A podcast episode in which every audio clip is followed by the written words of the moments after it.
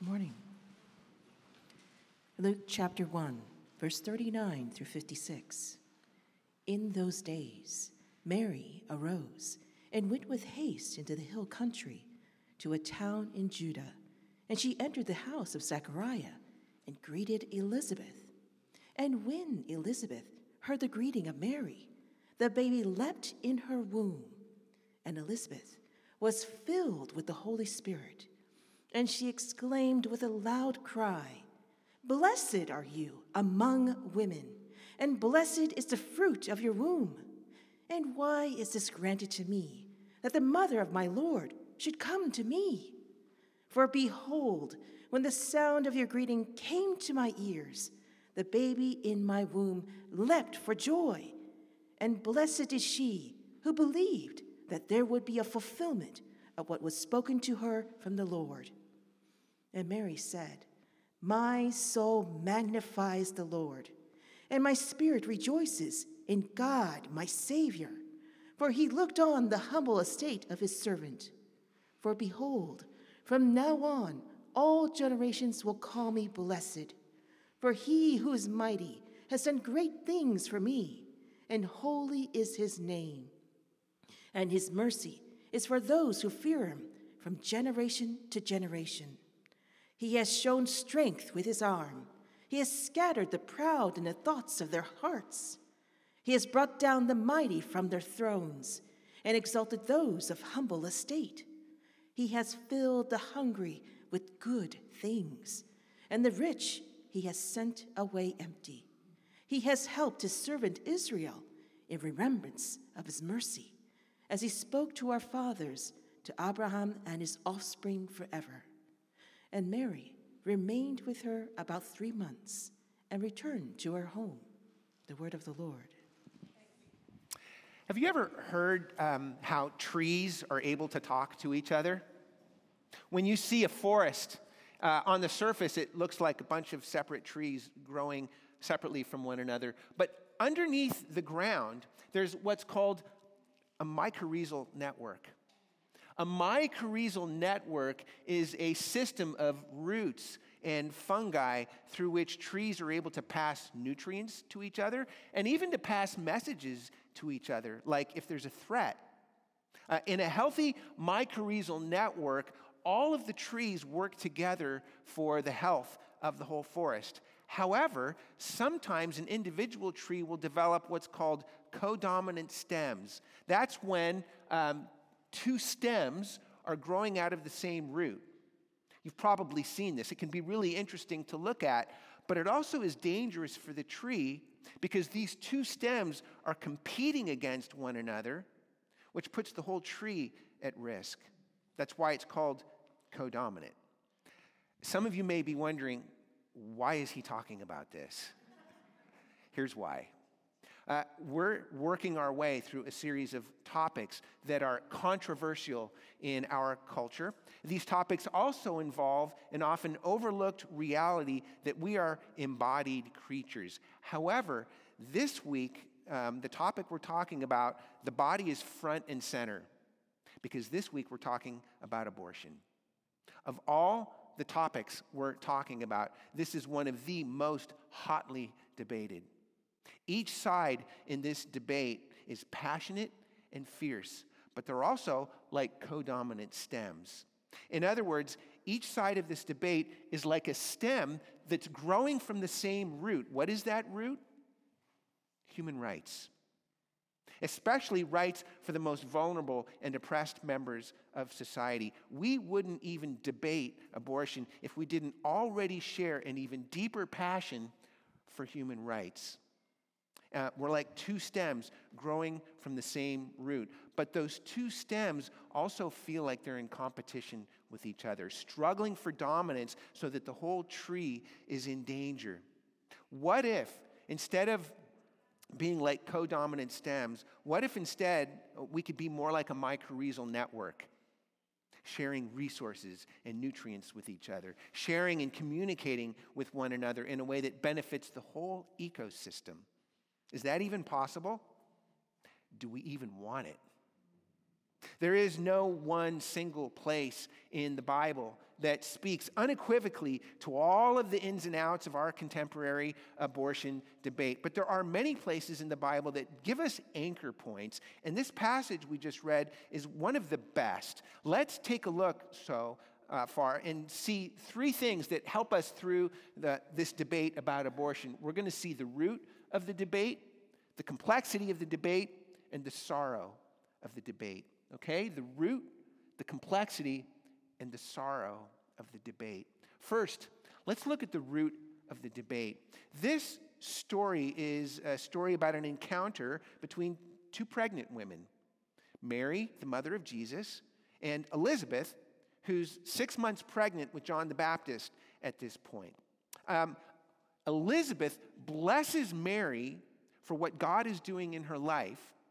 Mary responds with a song of praise to God. It's a very famous song called the Magnificat. It's all about who God is and what God is doing in this world. And one of the most prominent themes in her song is that this is a God of justice, especially for the poor and the oppressed. For instance, notice she says, He has brought down the mighty from their thrones and exalted those of humble estate. He has filled the hungry with good things, and the rich he has sent away empty. Many people have observed that this song is full of references to another song from the Old Testament by a woman named Hannah. Hannah was childless, but God blessed her with a pregnancy, and Hannah broke out with a song of praise to God. At one point, she says this Those who were full have hired themselves out for bread, but those who were hungry have ceased to hunger. The Lord brings low and he exalts. He raises up the poor from the dust. Do you see the similarities between these two songs? Both of these are songs of praise to a God of justice, especially a God of justice for the poor and the vulnerable and the oppressed. This is one of the most prominent themes in the whole Bible, and it was radically unique in the ancient world. For instance, uh, there was an ancient, or not was, there is an ancient, ancient uh, Babylonian law code called the Code of Hammurabi. Um, like any other society in the ancient world, the Babylonians believed in justice. Everybody believed in justice. However, people got different levels of justice because people were not equal in the ancient world. So, for instance, in the Code of Hammurabi, if, uh, if a poor man uh, stole from a rich man, the sentence was death. But if a rich man murdered a poor man, all he had to do was pay a fine. That's the Code of Hammurabi. Justice in the ancient world, totally unequal. Contrast that with the Bible, which says every human is created in the image of God, and therefore every human being is equal and, and should get the same uh, level of justice. Nobody else in the ancient world said anything like this. In fact, the Bible went even farther and said that this God is a God of, of justice with a special concern for the poor and the oppressed and the vulnerable of society. Nobody else in the ancient world said anything like this. So let me ask you a question Do you believe in equal rights for all people? Most people would say, Of course I do, but why? Many people would say, well, it's because we live in a world that where we have the rise of modern science and we have now abandoned superstitious religious beliefs. We used to live in a primitive world, but now we live in a modern, um, enlightened, morally progressive world. That's a very popular narrative, but if you were to ask historians and philosophers, they would say, not so fast. For instance, Friedrich Nietzsche was a famous German philosopher over 100 years ago. He was an atheist. He hated Christianity. And the only thing he hated almost as much as Christianity were his fellow philosophers, supposedly enlightened philosophers, who said, hey, we don't believe in God either. And yet they kept clinging to what Nietzsche called Christian morality, crazy ideas like human rights and equality for all people. So, in his book, The Will, for po- Will to Power, Nietzsche says the Christian concept of the equality of all souls before God is the prototype of all theories concerning equal rights. Where did we get our modern concept of equality? Nietzsche says Christianity. He called this concept insane. Or, uh, much more recently, Yuval Noah Harari is a famous historian who wrote a very popular book called Sapiens. It's a history of uh, humankind. In that book, he actually contrasts the Code of Hammurabi, which is very unequal, with our American Declaration of Independence, which claims that all people are equal. And he looks at the difference between those two things and he says, why the difference? Where did we modern people get this idea of equality?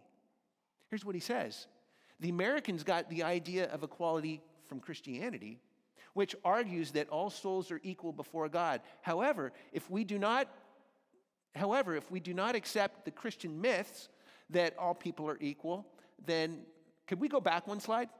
However, if we do not believe in the Christian myths about God, what does it mean that all people are equal? Equality is something that people invented and that exists only in their imagination. Uh, Yuval Noah Harari is saying, look, if Christianity is a myth, and according to him it is, then so is human rights and equality, because those things come from Christianity. Friends, our modern abortion debate is rooted in Christian concepts like human rights and the equality of all people. Oftentimes, secular people will accuse religious people of bringing their religion into the conversation, and they'll say, You can't do that. But don't you see? Whenever we talk about human rights, we're already bringing in Christian theological concepts into the conversation, especially women's rights, because the Bible is pro woman from beginning to end. I mean, look at the Bible, it's full of heroes. Women are heroes in so many of the stories. Think about Hannah. Look at Mary and Elizabeth in this story. Women are leaders in the Bible. Look at Deborah in the Old Testament, or look at Romans 16, which is full of women leaders in the church. In the ancient world, women flocked to the church because it was the only place in a radically unequal society where women could be treated as equals. In fact, Christian sexual morality said, look, men, you can't just have sex with whoever you want, whether it's a mistress or a prostitute or a slave. And it also said that women are image bearers with equal rights. And as a result of that, the Roman Empire, the most powerful empire in the world at the time, outlawed sex slavery because of the impact of Christian sexual morality in the world. Friends, do you see how significant this is and has been in the history of the world? The Bible is it always emphasizes women's rights and equal rights for all people. Our modern abortion debate is rooted in Christian concepts like human rights and equality for all people. Our world says that you must either choose between the rights of a woman or the rights of an unborn child, but, but you have to make a choice between those two things. The Bible says that's a false dichotomy. Our whole conversation about abortion is rooted in a, a shared root, a shared passion for human rights, but our, um, uh, our shared passion is dividing us as a society, and that leads to our next point. We've just seen the root of the debate, but next we need to look at the complexity of the debate. Because as we've just seen, uh, both sides are arguing for very important biblical concepts. But can we look more closely at each one of the sides of this debate? For instance, let's look at women's rights, which, as we've just seen, is biblical. In the earliest days of the abortion debate, pro choice advocates argued that a fetus was not a human life, but just a clump of cells. But with the advancement of medical technology, no one today denies that human life begins at conception. Instead, today, the argument shifted to something called personhood theory, which asks at what point does a human life become a human person? That's why it's called personhood theory. Uh, in other words, if a, if a fetus is a human person, then it has a right to life, but if it's not a person, it doesn't. And so, bioethicists like Peter Singer and Mary Anne Warren uh, came up with all, different criteria to determine what is a person. And the criteria uh, are all based on different capacities that we have as human beings, things like consciousness or reasoning or having a preference about our own future. The criteria for personhood is based on our capacities. And so, uh, uh, if you have the capacities, you qualify as a human person. The problem is A, they don't agree on all the criteria, and B, uh, nobody agrees at which point do we go from being a human life to a human person? What is that magic moment when somebody crosses the threshold from mere biological life to personhood? They don't agree. And especially going even farther, um, what about born people? People actually living in this world who don't have these capacities, like people with dementia or um, newborn infants. Do they not have rights? Uh, how developed your capacities have to be before you qualify as a person with a right to live? So, for instance, Peter Singer, one of the most famous bioethicists, he has written this. He said, Newborn human babies have no sense of their own existence over time. He's talking about a capacity. Therefore, he says, killing a newborn baby is never equivalent to killing a person, that is, a being who wants to go on living. Now, every time I quote this, people always get mad at Peter Singer. But Peter Singer is just being really consistent with his worldview. Are we? Do you see some of the problems with personhood theory? This is why uh, a very famous, another very famous philosopher named Judith Jarvis Thomson proposed an alternative. She said, um, Let, us grant that a fetus might be a, a, human person with a right to life, okay? Uh, she says that one person's right to life doesn't override your right to do what you want with your own body. Let me say that again. Your one person's right to life doesn't override your right to do what you want with your own body. And uh, bioethicists call this the bodily autonomy argument.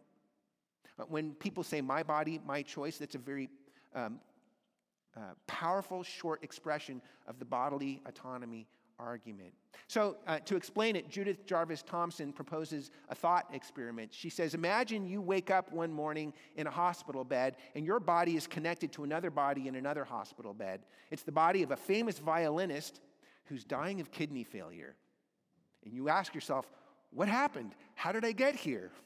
what happened is the Society of Music Lovers kidnapped you in the middle of the night because you alone have the right blood type to save the violinist. But don't worry, you only have to stay connected to the violinist for nine months in order to save his life. Are you morally obligated to sacrifice your bodily autonomy to save the life of this violinist? Most people would say, no, of course not. It, uh, the ethicists call this a supererogatory act. Supererogatory is just simply a fancy ethicist way of saying above and beyond the call of duty. You're not obligated to do this. Now, this is a powerful argument. Add to that the reality that there is a woeful lack of resources for many women who find themselves unintentionally pregnant. Add to that the reality that women in this world continue to be misused and mistreated by men. Add to that the reality that many women are adversely affected by poverty, especially women of color. Now, think about the people in the Bible who received the most care and compassion for Jesus. Many of them were women who were poor, uh, misused and mistreated by men, under resourced, and socially marginalized. If you support the rights of unborn babies, if you favor unborn children, can you see how Jesus in the Bible would call you to extend yourself towards the, the rights of women who are in difficult and dangerous situations? Supporting women's rights is a crucial part of a healthy mycorrhizal network, a healthy network that works together for the good of the whole forest of humanity. But can we also talk about the rights of uh, unborn children? Um, one of the interesting things about the Bible is that uh, its view of human beings says that there, you don't, we don't need to invent a magic moment when, um, when people go from being a human life or biological life to a human person. There's no magic moment. We don't need to invent one. The Bible is actually much simpler and actually much more scientific about it. It simply asks the question Is this biological life a human biological life? If the answer is yes, then this is a human being with rights. The, the Bible uh, doesn't separate being a person from having a body. In the Bible, those two things go together all the time. The, the, the, Bible doesn't say that, that you only have rights if, if you're a person, but that if you are a biological life, you already have those rights because human beings are embodied souls. It says you can never separate being a person from having a body. In the Bible, those things always go together. So, for instance, in this passage, when the six month old fetus of John the Baptist in Elizabeth's womb um, meets the fetus or possibly even the embryo of Jesus in Mary's womb, what does he do? He leaps for joy. It was John the Baptist's first prophetic act. The Bible very clearly recognizes that both the fetus of John the Baptist and even the embryo of Jesus were human persons whom God had called into this world to serve a purpose. But someone might ask, what about the bodily autonomy argument? You know, as powerful as this argument is, um, there are some problems with it. Remember the scenario the violinist is in that hospital bed struggling for his life. But in that scenario, um, the violinist is in the hospital bed, but it doesn't, it's not because of anything you did. You don't have any responsibility for that. But in consensual sex, and we need to emphasize consensual, that's not the case. The baby is in the bed because of something mommy and daddy did. There is a responsibility there. Second, um, the violinist is going to die unless someone intervenes to save his life. But a baby in a womb doesn't need anybody to intervene to save her life. The, the, the baby in a womb is perfectly safe already, or at least ought to be perfectly safe. To compare uh, a womb to a life threatening situation for a baby is like comparing the ocean to a life threatening situation for a fish. Do you see some of the problems with the bodily autonomy argument? Friends, uh, where does this leave us? You know, um, if you are somebody who uh, supports the rights of women, and we should, do you see how the Bible and Jesus would call you to extend yourself towards the rights of a fetus or a baby or whatever you call that embodied human life? Uh, supporting both women's rights and the rights of unborn children, both of those things are part, a crucial part of a healthy mycorrhizal network in which we all work and, and communicate together for the good of the whole ecosystem of humanity. And yet, here's the challenge. Uh, both sides of this debate continue to be like co dominant stems. We're, we're struggling for dominance like, like a never ending zero sum cage match where we're pitted against one another. It's, it's co dominant and it's always bad for the tree. So, is there any way forward? Well, that leads to our last point.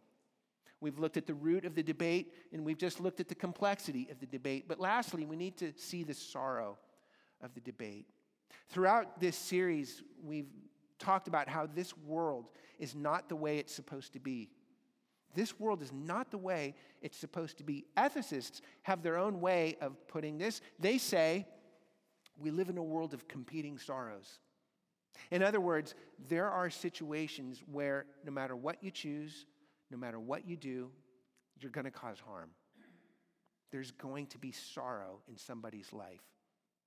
So if the choice is between one woman's bodily autonomy and uh, one unborn child's life, then no matter what you choose, there's going to be sorrow, whether for the woman or for the child or for both.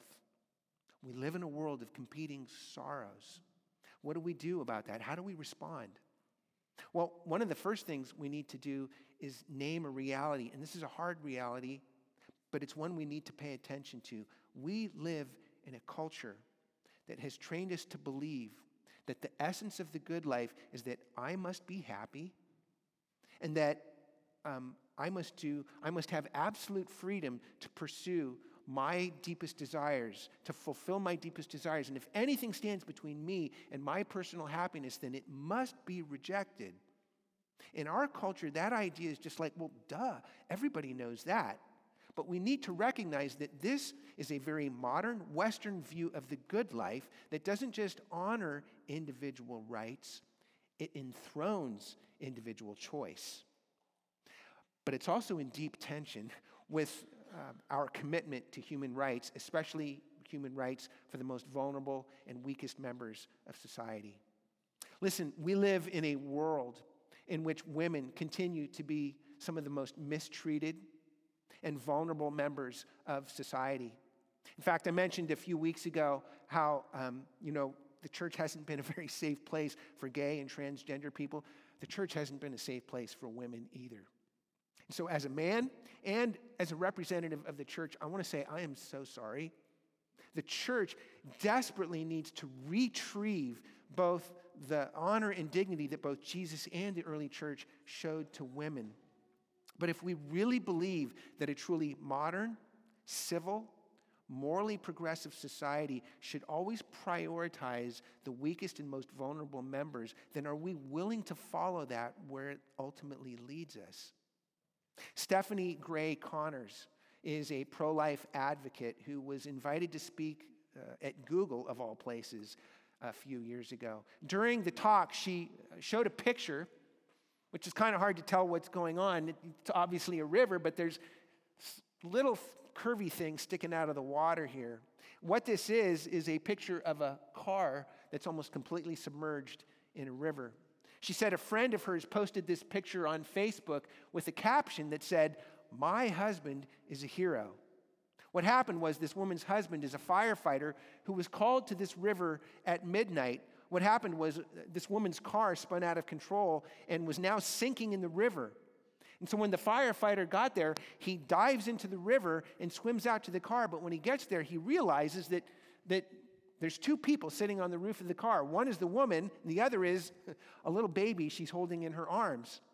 And he realizes that he can only save one person at a time. So Stephanie Gray Connors asks the question who do you think he rescued first? And of course, everybody knows the obvious answer is the baby. Why? Because the baby is more weak and more vulnerable than the mother. The mother can survive for a while, but that baby needs to be rescued right now. Friends, we live in a world of sorrows, of competing sorrows. Are we really willing to follow the, the need in our world to all the way to the logical conclusion and prioritize the, the needs of the weakest and most vulnerable members of society? This is a tough choice. It's always going to result in sorrow for somebody. And it's a hard choice to make. But are we willing to follow it wherever it goes?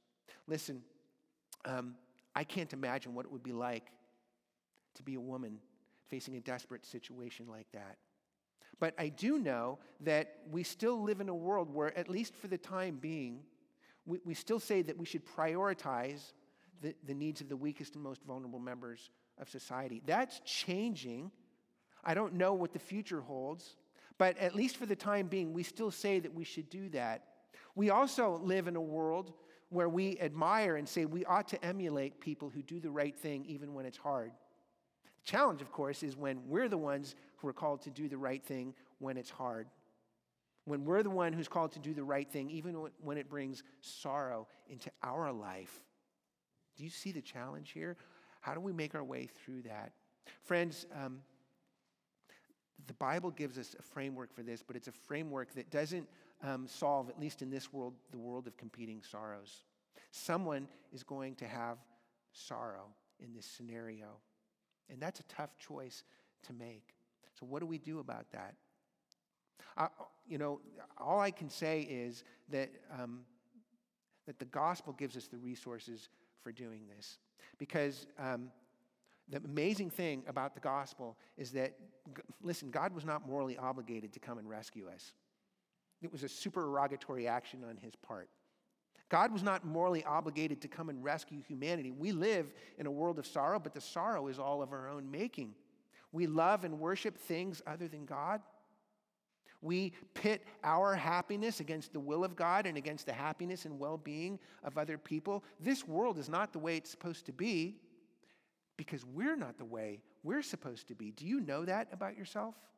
Are you open to that possibility, to that hard possibility? The amazing thing about the gospel is that God didn't have to come and rescue us, He wasn't morally obligated, and yet this God came to earth, not just as a full grown man, and not even just as a little baby in a manger, but as an embryo in the womb of a poor, under resourced, socially marginalized Jewish girl who endured great sorrow in order to bring Jesus into the world because Jesus, as Isaiah 53 says, is the ultimate man of sorrows.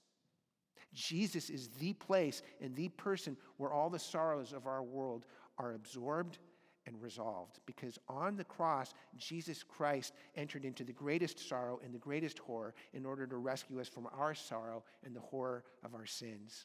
You know, there's a place in John 16 where Jesus says, when a woman is giving birth, she has sorrow because her hour has come. But when she has delivered the baby, she no longer remembers the anguish for joy that a human being has been born. A couple of weeks ago, we saw that whenever Jesus talks about the hour, he's almost always referring to the hour of his death on the cross. Friends, Jesus is the ultimate man of sorrows. And it was Jesus embraced the ultimate sorrow and the ultimate horror of death on a cross in order to rescue us from our sorrow and the horror of our sins. Jesus embraced the ultimate weakness and vulnerability, becoming weak and vulnerable on the cross in order to save us from our weakness and from our vulnerability. He's the ultimate man of sorrows who absorbs and resolves all the sorrows in his death on the cross. And because Jesus has done that for us, let me offer just a few thoughts by way of application about what this means for us. First, we need to acknowledge the complexity of this debate. Um, it's easy to think that people who disagree with you are stupid or evil or obscurantist or willfully ignorant but you're trying to do the right thing, and you want people who disagree with you to believe that you're trying to do the right thing, to give you the benefit of the doubt, we should extend the same courtesy to others. Second, we need to advocate for the vulnerable. Um, Christianity made um, human rights a good in this world. So we need to advocate for all of the vulnerable, all the weakest members of society. And that means that um, uh, we should be advocating for um, not just women, but for children. And not just for unborn children, but for all children, born and unborn. You know, um, whichever way you vote, this might actually mean advocating for policies that go against the party you vote for. What a concept. But you, did you know that in the ancient world, the early church was vehemently, strenuously opposed both to infanticide and to abortion? The historical records are very clear about this. In that um, situation, they looked very conservative to us. But the church, the early church, was also sacrificially and radically generous to the poor and the oppressed. They set up the first welfare state, which makes them look very liberal, very progressive. The early church did not conform to our modern political dichotomies, and we shouldn't either. They were willing to follow the gospel wherever it led them. We should do the same thing. Third, we need to reimagine the good life. As I just said, Christianity made individual human rights a good, but our culture has made individual human happiness a God. And as a result, it is almost impossible for us to imagine a truly flourishing human life that doesn't have absolute freedom to pursue whatever the good life looks like for you, whatever your best life now looks like, whatever it takes to get there. It's almost impossible for us to imagine a life that doesn't involve unfettered freedom to pursue that. And yet, the gospel says that the good life, the real good life, is a life that embraces sorrow and does the right thing even when it's hard. It says that the good life means sacrificing our happiness and our well being for the sake of someone else. Friends, the only way the world will ever be able to reimagine what the good life looks like is, this, is if we as Christians are already picturing it for them in the way we live our lives.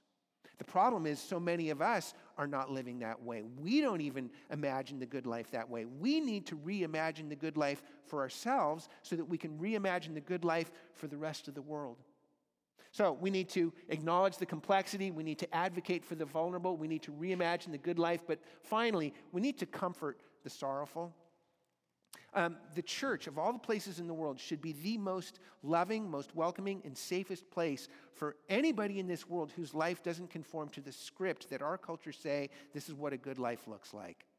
And especially the church should be a safe, welcoming, loving place for women, women who've had an abortion, or maybe are divorced, or maybe single moms, or any number of other situations. The church isn't always a place like that for women like that, but we need to be. The church should be a place where everybody is welcomed, loved, and, and, and safe in the church. And you know, the interesting thing, the tragic thing, is that our culture says that you can only be a person with worth and value depending on your capacities. That's what personhood theory says that your capacity for consciousness or reasoning or the ability to uh, desire a certain future for yourself, that that's what makes you a person deserving of rights, and therefore you have worth and value as a human person. In other words, our culture says that your worth and value as a person depends on your performance. It reduces us to human doings. But the gospel says your worth and value as a person doesn't depend on what you do, but what you are. You are not a human doing, you are a human being. You don't need to do anything to get God to love you. He already loves you, and He proved it by dying for you on the cross. And because God has done that for us, we can acknowledge the complexity of this debate and enter into the messiness of it. We can advocate for the vulnerable, women and children, both the unborn and the born. We can reimagine the good life as a life of sorrow, sacrifice for the well being of others. And finally, we can comfort the sorrowful and provide welcome, love, and care for all people, regardless of what their life has looked like. And the reason we can do all of that is because we have a God, a Savior, who's already done all of that for us. Would you pray with me? Abba, we thank you and praise you this morning that you have entered into the complexity and the messiness and the sorrow of our world. Lord Jesus, that you advocated with your own life on the cross for the vulnerable, that you reimagined the good life for us by showing us a truly good life that sacrifices itself for the sake of others, and you have provided comfort for the sorrowful by entering into our lives and welcoming us, loving us, and, and showing us that we don't need to do anything to get you to love us. You already love us. Thank you for all of that, Lord Jesus. And I pray for all of us as we um, live in a world that is deeply divided, like co dominant stems, Father. I pray that you would help us um, to, to welcome, to extend ourselves to others, Lord that you would help us to do all of the things we've just talked about and to do it because you've already done all of this for us. Lord, we pray for our world. We pray for the division and the polarization and the hostility and the hatred in our world, Lord.